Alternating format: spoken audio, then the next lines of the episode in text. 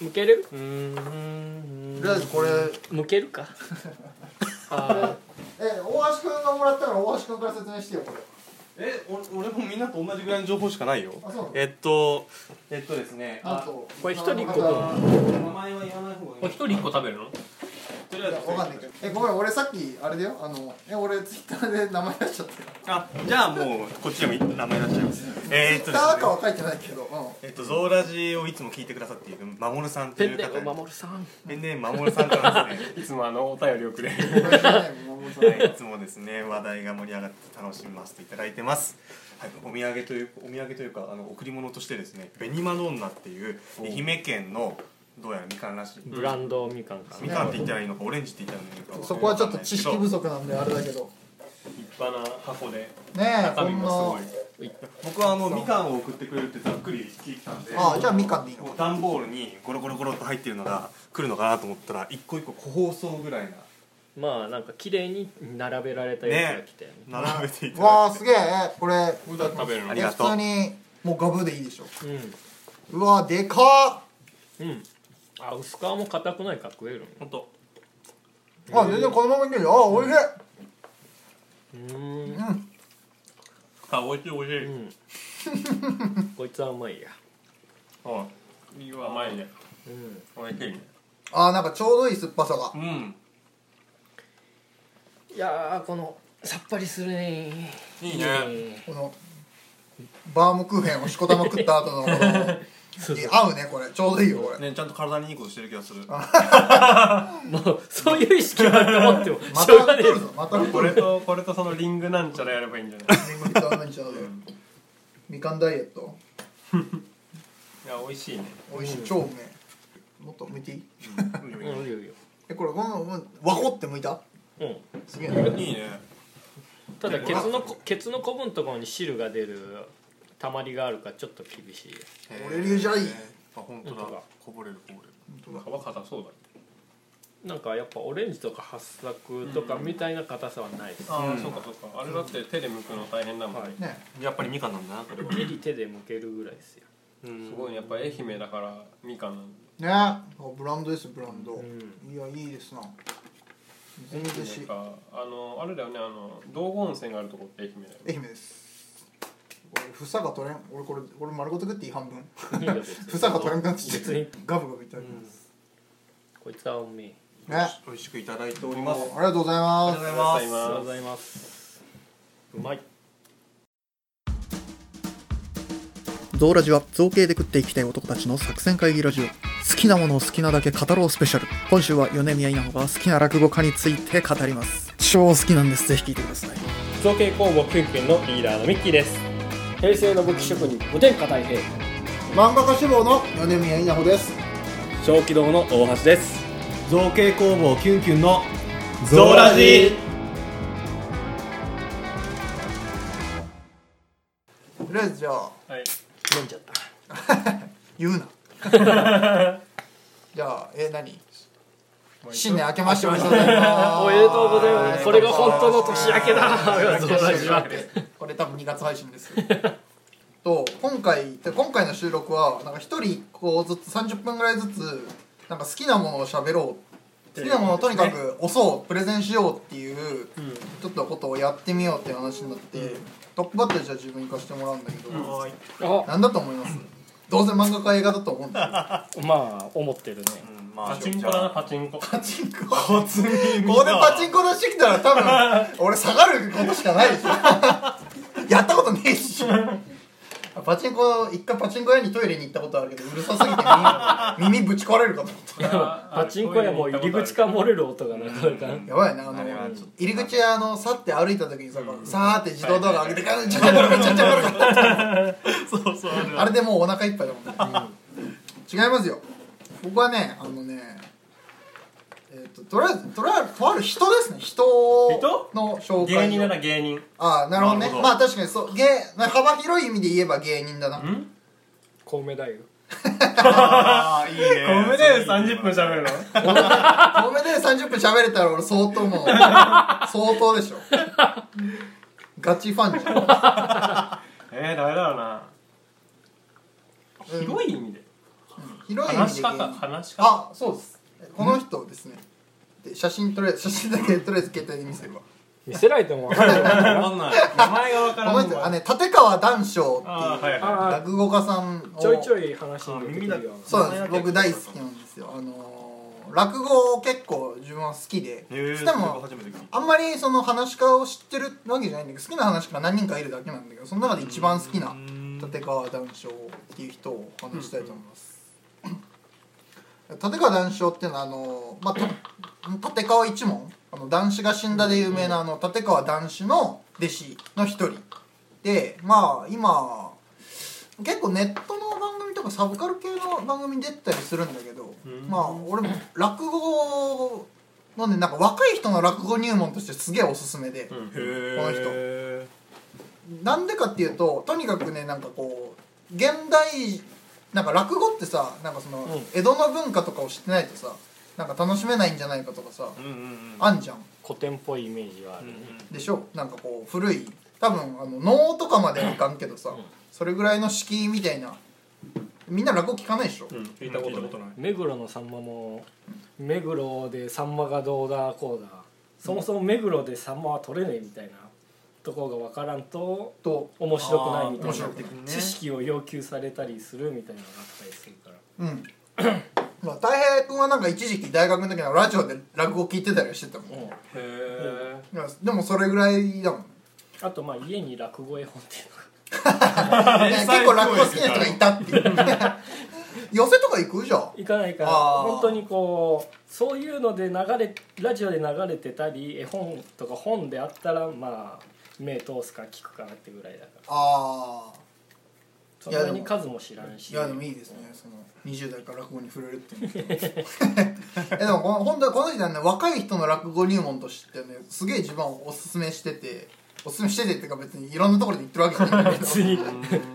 あの俺あの大衆芸能としての落語っていうのをすごい追求してる人で、なんかなんかのインタビューとかで結構しきりに言ってるんだけどこう今の人が楽しめなければ大衆芸能じゃない。っていうことを結構あの念頭に置いてる人で結構あのいろんな古典落語をなんか現代的なモチーフに変えていわゆる改作落語っていうのをいっぱいやってる人で例えばあの坪山って知ってます？わかんない。なんかあのずる賢い男がなんかあの壺屋を騙してあのでっかい壺を買うっていう。はいはい。なんか知ってる人だとキッチョムさんって言えばわかるキッチョムさんの話とかでも有名なやつなんだけどあれってあの結局その値段と壺の大きさがあの比例してるうんうん。からなんか最初ちっちゃい壺を買ってなんかだまくらかしてだんだん大きくしていくみたいな話なんだけどそれを現代的にモチーフに変えてうん。あの秋葉原に薄型テレビを買いに行くっていううん。ああ落語わかりやすい。で薄型テレビ山っていう ものとか大きさ比例してるっていうのがポイントって確かに確かに。そうそうそうそう。そっかそっかとかあとはあのなんか桃川っていう古い古典落語の演目があるんだけど俺これちゃんと桃川自体は聞いたことないから老舗の料亭の桃川っていうところに勤める田舎者の奉公人の話なんだって、でそこになんかやんちゃな若い衆が客としてやってくるんだけどその田舎者の奉公人の鉛がや鉛がひどすぎてこいつはその筋もんのやべえやつだっていう、いろんな勘違いをしちゃうっていう滑稽話なんだけどん。それを現代風にしてあの焼肉屋の叙々苑に勤める不法就労のベトナム人が 客にやってきてヤクザにはい。なんか鉛がひどすぎて本物のややべえマフィアだってベトナムマフィアだと勘違いされるっていう叙々苑っていう演目とか。名前それでいいの？ほんであの、C、これ CD 音源によってちゃんと叙々苑 CD あるから。あとねあのこのね元の名前忘れちゃったちょごめんずっとメモ見ながら見てたえっと今夜高尾っていうこれまた有名な演目があって真面目な染め物屋の職人さんがあの花魁うんで、まあなまあ、すげえざっくり誤解を招くかもしれないけど風俗嬢ですよ、うん花魁に恋をするっていうあなんか真面目な音真面目な職人さんがその花魁に恋をするっていうまあ滑稽話だけどなんかすごいあの純情なラブストーリーがあるんだけどそれを現代的モチーフに変えてだから紺屋っていうのはその紺色？に染める。で染め職人っていうことで、倉敷のジーンズ職人がなんか AKB みたいなアイドルに恋をして会いに行くっていうああのこれジーンズ屋ようこたんっていう。これまた演目でやってたりするのよ。っていう感じであのすごいね現代人でもあこういうことねってわかる、あの風な題材であすごいライトの題材でやってくれるからすごいなんかこうスッて入ってきやすいーうんなるほど。面白いポイントそのまんまだけどこうやなんだ出てくるキャラの設定とかを現代風に変えるそうそうそうそうなるほどね。っていうことをあの積極的にやってうんるうん人ででまたあの古典落語そのままっていうのもすごいこう分かりやすく面白くやってくれるんであとなんかその分かってる人でも楽しめるみたいな感じであのオチをなんか改造したりもしてるのよ。どうん。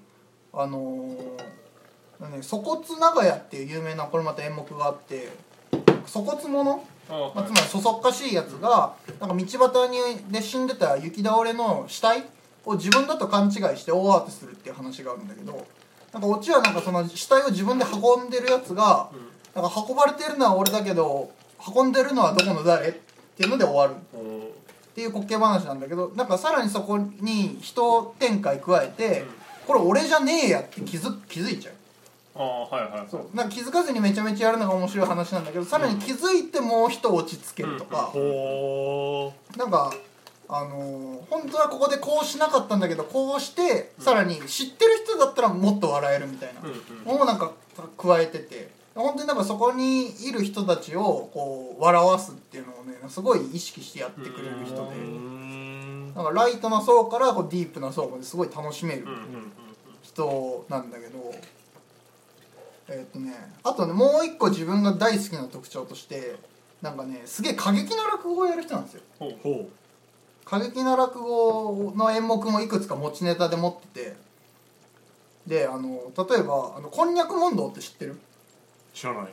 これは分からないこれもなんか有名な演目なんだけどあのこんにゃく屋の親父がひょんなことからあの寺の住職になっちゃってうん。でじゅそんなあの仏教の知識なんか全くないんだけどそこにやってきた旅の僧侶うん。に全問答を仕掛けられて、うん。でなんかあの、まあ、そこでこういろいろやり取りするっていう面白い滑稽話うんがあるんだけどこれを過激に改作してあの舞台を現代のイラクの首都バグダッド にしてシシカバブ屋の親父があのイスラム教徒のなんかそのモスクの主になっちゃってで旅に来たその僧侶と問答を送られるっていう本当にあのその時代が時代だったら超危険なんだよ。そうネタの中にもそのビンラディンとかなんかそのなんかアルカイダとかそういう不穏な単語が飛び交いまくるそういう危険な話がある。これまたシシカバブ問答っていう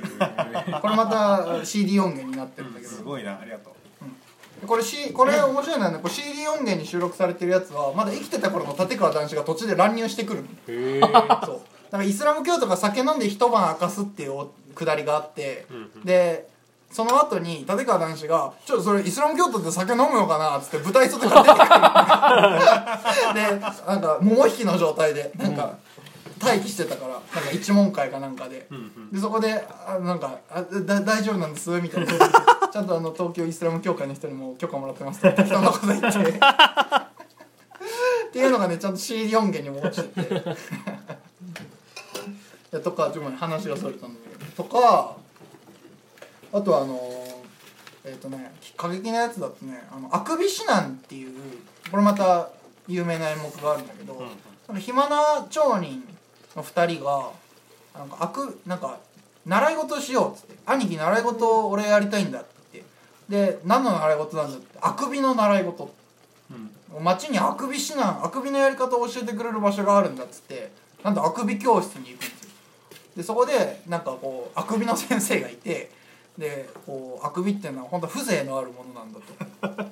であのーでこういう時はこういうあくびをすると風情なんですよっていうのをなんか延々こうなんかアホみたいなことを教えてもらって でそれをなんか一人が熱心にこう実践してるっていう。でそれをなんかこう横でつまんなそうに見てるみたいな話があって。そそれ落ちっちゃうと最後はつまんなそうに見てる方がつまんねえやつってあくびして「うわそれすげえいいね」って言って終わるっていう話なんだけどそれを非常に過激に これを過激に そうするにするとどういう？ゲロシなんて。こち方面か。そうでもう一つさらに最悪なことうんこしたんですよ。それねさすがにねあれすぎてね、あのー CD になってないの俺も聞いたことないんだようんそれ狙いで何回か本人独演会とか行ってんだけど やってくんないそうやってくんないなんか。本人のつぶやきだとなんかね2010年のつぶやきに5年前に封印したって言ってるから。とかねあとねえーっとねあとあのあの立川談志？そのお師匠さんのうん。すげえ得意な演目に「芝浜」っていう人情話があって、知ってる？いや知らんけどごめん。こ このネタはこうよく聞くから。あでもでもそうだ米宮君。名前名前あそうだね。俺が散々言ってたからね。そうそう。あの芝浜っていうのがあってあの飲んだくれの漁師の話なんですよそれは。うんうん。で酒飲みの漁師があの酒飲みの漁師とそのあのそれを心配してる嫁さんの話。うん。でその嫁さんはなんか知ったことじゃねえっつってこうガバガバ飲んでてこう夢かうつつか分かんないような状態にいつもなってる漁師がある日その浜で大金の入った袋を拾うんですよ。うんでそれで生活が変わっちゃってみたいなのをやる。結構またこれしんみりした最後すげえいいオチで終わるお話うん。があるんだけどでそれ師匠のその持ちネタなんですよ。その古典落語なんだけど師匠のお箱の話を改作して「あのしゃぶ浜」っていうタイトルで。うん。あのあれドラッグ中毒のトラックうんちゃん。薬中のトラックうんちゃんを主人公にしたそういう改作。またそれはねそれも音源にはさすがになってないんだけど自分聞いたことあってね。めちゃめちゃだよ。酒をドラッグにってだからそれ夢かうつつか分かんなくなっちゃうっていうのをその薬にして酒でもよかっただろう。わざわざ薬にしちゃうっていうのは。酒飲みのトラックでもよかったっていうその過激なね。そのだから聞くだけでやっぱなんかもうだって漫画としてもすげえ面白そうなさあれじゃん。世にも奇妙な物語でありそうな、んあとまあ比較的ライトライトではないんだけどあのこれまたベトナム人あ違うあのミャンマーの人か。ミャンマーの人が経営する居酒屋に入っちゃったサラリーマンがそのミャンマーの人となんかお面白おかしなやり取りをするっていう「イラサリマ系」っていう演目も有名で。それも後半下ネタの嵐だもんで、まあ最後なんか高速でその人がなんかあのあれえっと今日のおすすめ？メニューを読み上げるんだけどそれが全部下ネタになってるっていうマジ本当にあの女性には聞かせられないぐらいのえぐい下ネタを延々言いまくるっていうネタがあるんだけどそれまあ過激なあのな落語もやってくれるっていう人なんだけどなんかそういう意味でもまあ男の人は特にとっつきやすいかなっていう、うんうんメモしてんのここまでの。ザーって喋っちゃった。っていう人で。あのね結あの公式チャンネルとかでなんか YouTube だとなんかその違法に上げてる人しかいないからあれなんだけど結構 CD にもあの有名な演目はなってるから、ん。自分レンタルレンタルショップによく行って聞いたりもしてたんだけどうん。iTunes だと多分なかったかな。そうそう俺も探してだんだけどないね。出てこなくてね。今ってアマプラとかで見れたりせん。アマプラにもありますね。あるよね。あそうだアマプラのミュージックとかにもあったりするかもしれないワンチャン Amazon Music は今調べたけどなかった。あそうか。ビデオの方は？ビデオはノーマークでした。あああるかもしれないですねあのねあと入門でおすすめなのはね立川あのー志の輔？なんか試して買ってんに出てる。立川志の輔さんは古典落語もうまいんだけどもともと演劇やってた人だからなんかいろんな役の演じ分けがうまいんだけどね。あの現代のなんか昭和ぐらいの感じのおばちゃんの役がすげえうまくて。志の輔さんもなんかあの毎あの結構頻繁にし新作落語って言って自分のオリジナルの演目を作ってる人で結構くたびれた中年サラリーマンとその中年の嫁のおばさんの滑稽なやり取りみたいなのがあのよくあるんだけどうんあのねうんとね例えば鹿の角っていう鹿の角だったかな鹿の角っていう演目があって勤続何十周年を迎えたサラリーマンとその嫁さんおばさんとその息子と娘の家庭の話なんだけど、で勤続何十周年かで「あのあ疲れた」っつって「今日は会社に会社からその記念品が届くんだ」って言ってで記念品が届いて 蓋を開けると鹿の頭が入ってるんですよ。でそういえば社長の趣味は漁だ。なんかか猟銃でその撃ってやる。で剥製を作ることだったっつって鹿の頭が来てでも住んでるのは団地なんですよ、さあどこに置こうみたいな、でその家に置いとくわけにもいかんしなんかその押し入れに入れようにもなんかもう息子のあれとか娘のあれとかいっぱい入ってるみたいな。のでなんかごちゃごちゃやっていくっていう最終的にはちょっといい話に落ち着くとか、あとはなんか緑の窓口をやってる職員のところにいろんなへんてこな客がやってくる緑の窓口っていう落語とか本当にもう現代の話だとかね。なんかそういう現代的な新作落語をよくやる人なるほど。だからその人もおすすめ。志の輔さんはったかな。あと新作落語だと柳家京太郎っていう人もすごいおすすめでそれもなんかなんか結構ショートショートっぽいなんかちょっと奇妙で10分ぐらいで終わるみたいな細かい落語をよくやる人で。キョンキョンっていうキョンキョンで有名だから キョンキョンっていうキョンキョンって呼んでくださいって本人がずっと言ってるから。えそもそもさその落語ってさどれぐらいの時間さ聞くもんなそれこそあの演目にもよるし、のうん。それこそ短い演目だったり、うん。あの長い演目だったりいろいろあるしそれこそ演目の中でも、うん。あの演目のこの部分だけやるとかあるんですよ。それこそあのはしょり方にもよるし、うん。例えばあの「猫の皿」っていううんあの僕の大好きなあの演目があるんだけどうん。大君もすげえうなずいてくれてる。演目があるんだけどそれはあのえっとなんか旅をしながらいろんなあのなんか骨董品とかを目利きで買って江戸に帰って売るっていう人となんかそのたまたま立ち寄ったあの酒あのお茶屋さんうん。でその人がおそのたまたま立ち寄ったお茶屋さんでなんか猫がなんか餌を食ってるなんか汚い茶碗がこれ実はすげえ骨董品なんだっていう目をつけてみたいな話なんですけど。結構本筋だけ話すと10分もかからずに終わるんですよ。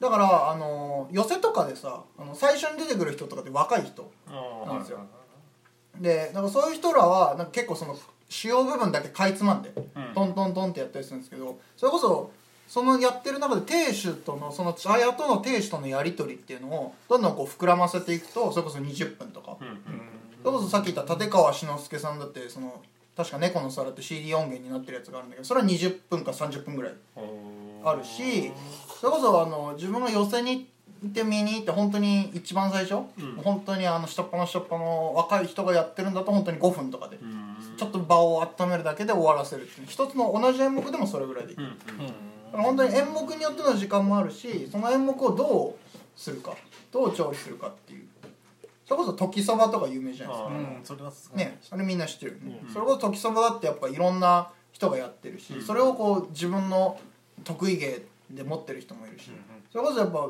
プロがプロとしてお送りする一作品としても使われるし、ん。本当に一番ね若い人がちゃささってやるものとしてもやられるから、うん時間としてはもう本当にバラバラですよ、寄せを見に行くと本当にやっぱいろそういうのいろんなのが見だから最初からだだ最後に一番トップの人が来るから最後はやっぱがっつりやるしまあ寄せだといろんな芸があるから漫才とかもあるけど。あそうなんだ。そうです本当だから浅浅草自分行ったことないけど東京の上野とかあのー新宿とかに寄せその劇場があるんですけど、うん。そこ行くとやっぱあまあ漫漫才もあるしまあやっぱ落語家が中心ですけど、うん。あと漫談とかはい。一人で出てきてちょっと喋る漫談とかあともう本当になんか本当あの切り紙あの髪切ってこう、うん。お客さんのリクエストで髪切って「はい」みたいなそういう本当にザ・ゲーっていう感じのとかもありますよ、そうなんだ。うん、例えば落語を CD で聴くとしてそれを作業用 BGM として作業しながら聴くっていうのはあんまおすすめできない。もうちょっと集中した方がいい。あー聞き慣れたやつだったらいいと思う。むしろ初めて聞くと、うん。そ落語の方に聞き取られん？っうんて思う取られると思う。ねだと思う。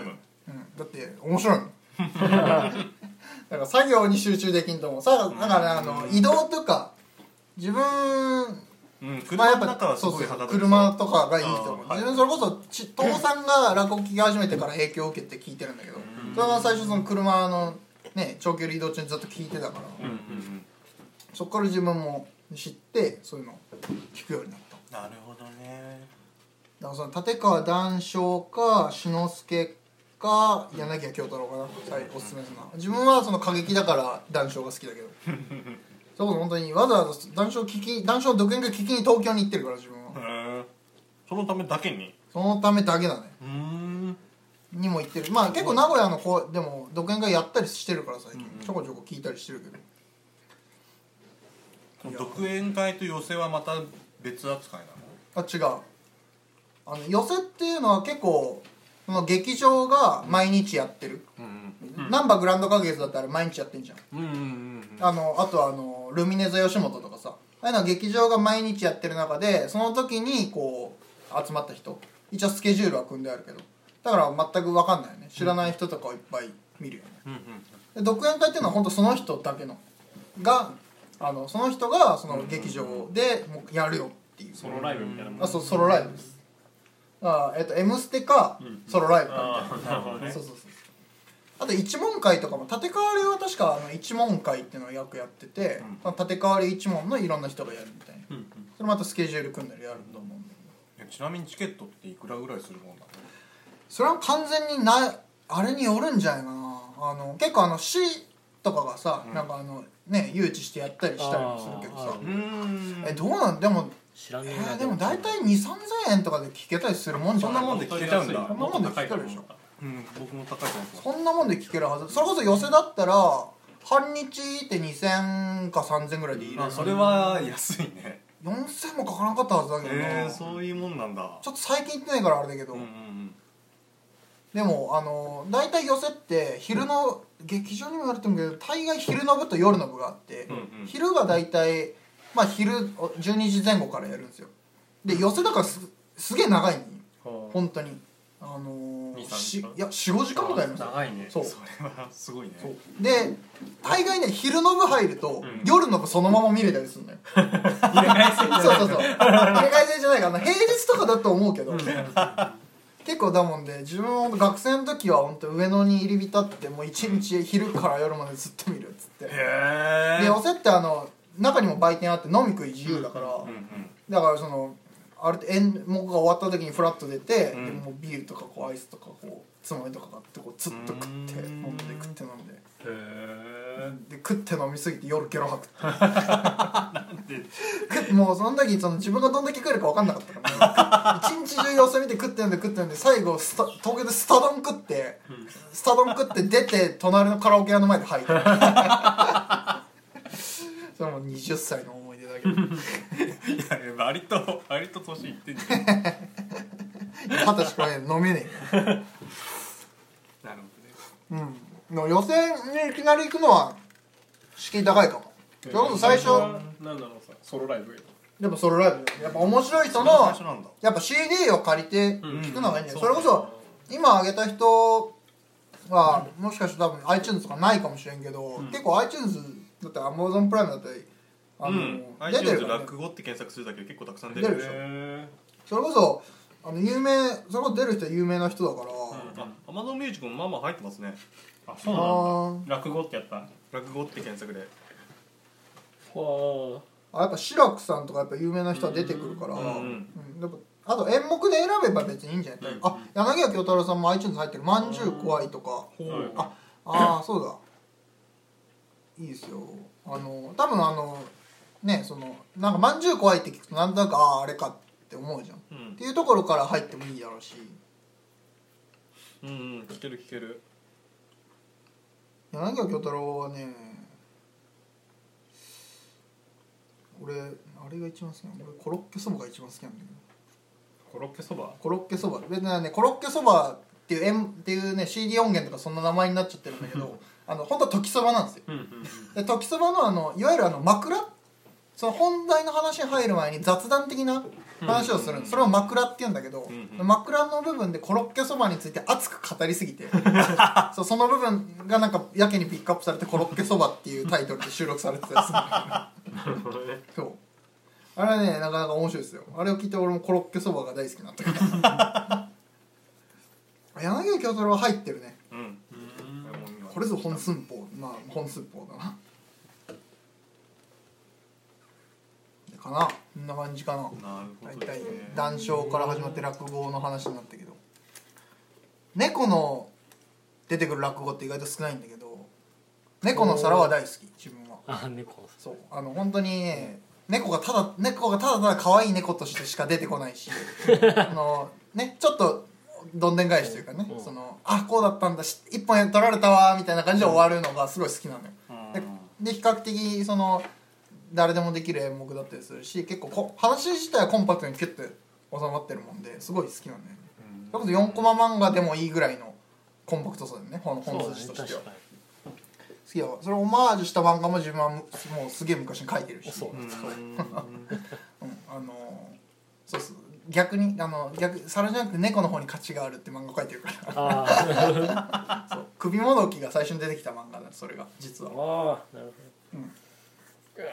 でも漫画に影響はあるんだ大い。にあうやんっぱ落語っぽい。あの落語の 直接的なそれこそ自分もあの幻想家賃とか、うん。よもやま話とかで落語自体をモチーフにいくつか書いてたりするんだけど、うん。それこそ今言った「猫の皿」って演目をもじった話。うんうん。そこから実は首もどきっていうキャラクターが生まれてたりするし、うんうんうんそれこそ立川立川談志もう今やねもう伝説になった人なんだけど立川談志をもじったキャラクターを出したりっていうこともしてるし、結構影響あるんだね。バッチバチありますね。なんかあの落語の感じ？